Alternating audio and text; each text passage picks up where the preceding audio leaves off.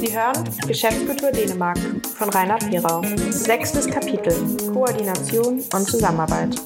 Geht nach Geschäftsanbahnung und erfolgreichen Verhandlungen die tägliche gemeinsame Projektarbeit los, treten Unterschiede in der Kultur nochmals deutlicher zutage.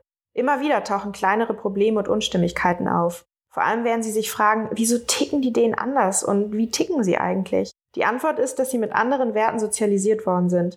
Ein wichtiger Punkt ist dabei das dänische Bildungssystem. Bereits in Kindergarten und Schule wird sehr darauf geachtet, dass die Kinder zu guten Mitgliedern einer Gemeinschaft, dass es mehr bzw. enger als eine Gesellschaft werden. So wird zum Beispiel nicht zugelassen, dass Kinder bei ihrer Geburtstagseinladung bestimmte andere Kinder ausschließen. Es werden entweder alle Kinder aus der Klasse eingeladen oder aber alle Mädchen bzw. alle Jungen. Niemand darf sich ausgegrenzt fühlen. Weiter geht es im eingliedrigen Schulsystem, in dem alle von 6 bis 16 Jahren in einer Schule bzw. Klasse zusammenbleiben. Heraus kommt dabei eine hierarchiearme Erwachsenengesellschaft, in der alle mit allen relativ ehrlich und direkt kommunizieren. Es führt auch zu mehr Zusammenhalt in der Gesellschaft bzw. Gemeinschaft und bringt Auswirkungen auf das Wertesystem mit sich. Wer sich auf Koordination und Zusammenarbeit mit dänischen Projektpartnern in kultureller Hinsicht vorbereiten möchte, dem sei die Beschäftigung mit Gerd Hofstedes Kulturdimension empfohlen. Sie geben viele Hinweise darauf, wie die Ideen ticken. Hofstedes Dimensionen sind ein Klassiker. Darüber hinaus lassen sich aus dem Modell der amerikanischen INSEAD-Professorin Erin Meyer vor allem zum Thema Kommunikation einige wichtige Dinge ableiten.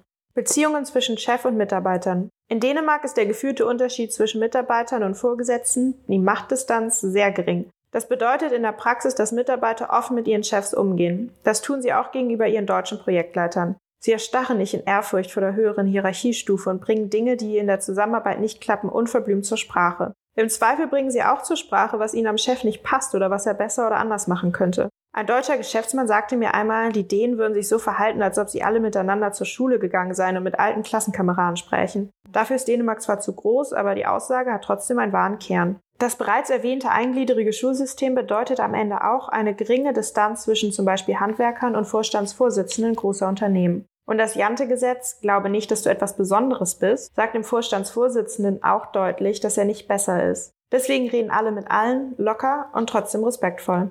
Überschaubare Planung. Denen gehören zu den optimistischsten und glücklichsten Menschen der Welt. Das fördern Jahr um Jahr verschiedene Forschungsinstitute zutage. Darüber hinaus ist Dänemark die Gesellschaft, in der Menschen am meisten Vertrauen zu ihren Mitmenschen haben. Bei der Hofstedtschen Kulturdimension Unsicherheitsvermeidung erreicht Dänemark unter allen Nationen mit den niedrigsten Wert. Denn denen glauben, dass sich die Dinge immer zum Guten wenden bzw. dorthin wenden lassen. Daraus spricht auch ein gewisses Zutrauen in die eigenen Fähigkeiten. Dementsprechend wird nur überschaubar viel vorausgeplant. Der Umgang mit Pannen und Fehlern ist in der Folge ebenfalls recht locker. Es wird viel improvisiert. This cannot go. Es wird schon irgendwie gehen, umschreibt diese Einstellung. Hieraus können Konflikte in der Projektzusammenarbeit mit deutschen Kollegen entstehen. Sie sind nämlich damit aufgewachsen, dass die Zukunft minutiös geplant wird und man zur Unsicherheitsvermeidung neben Plan A auch gerne noch einen Plan B und C haben sollte. Exkurs. Geschäftsrelevante kulturelle Unterschiede verstehen. Das Modell von Gerd Hofstede. Bereits in den 60er Jahren haben Großunternehmen die Kenntnis über kulturelle Unterschiede zwischen Nationen als geschäftsrelevant identifiziert. IBM beauftragte damals den niederländischen Wissenschaftler Gerd Hofstede mit einer entsprechenden Untersuchung.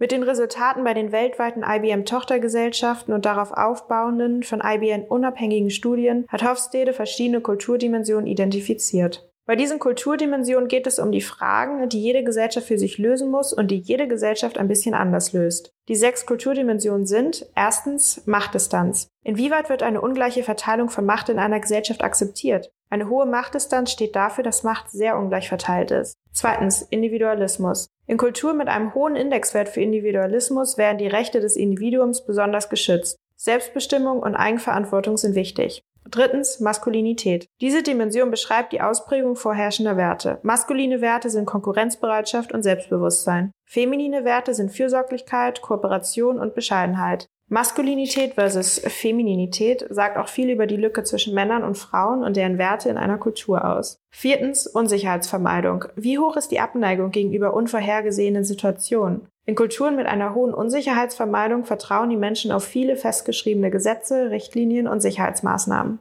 Fünftens. Langfristorientierung. Dieser Index wurde von Hofstede später eingeführt und bezieht sich darauf, ob eine Kultur eher kurz- oder langfristig orientiert ist. Sechstens Nachgiebigkeit. Diese ebenfalls nachträglich aufgenommene Dimension beschreibt das Erreichen von Glück durch die Kontrolle über das eigene Leben sowie die Bedeutung von Freizeit und Muße. Für Dänemark hat Gerd Hofstede sehr niedrige Werte für die Kulturdimension Machtdistanz, Unsicherheitsvermeidung und Maskulinität ermittelt. Diese drei Werte erklären einiges darüber, wie sich Dänen geschäftlich Zusammenhängen verhalten. Das Wissen darum kann Konflikte vermeiden oder zumindest entschärfen.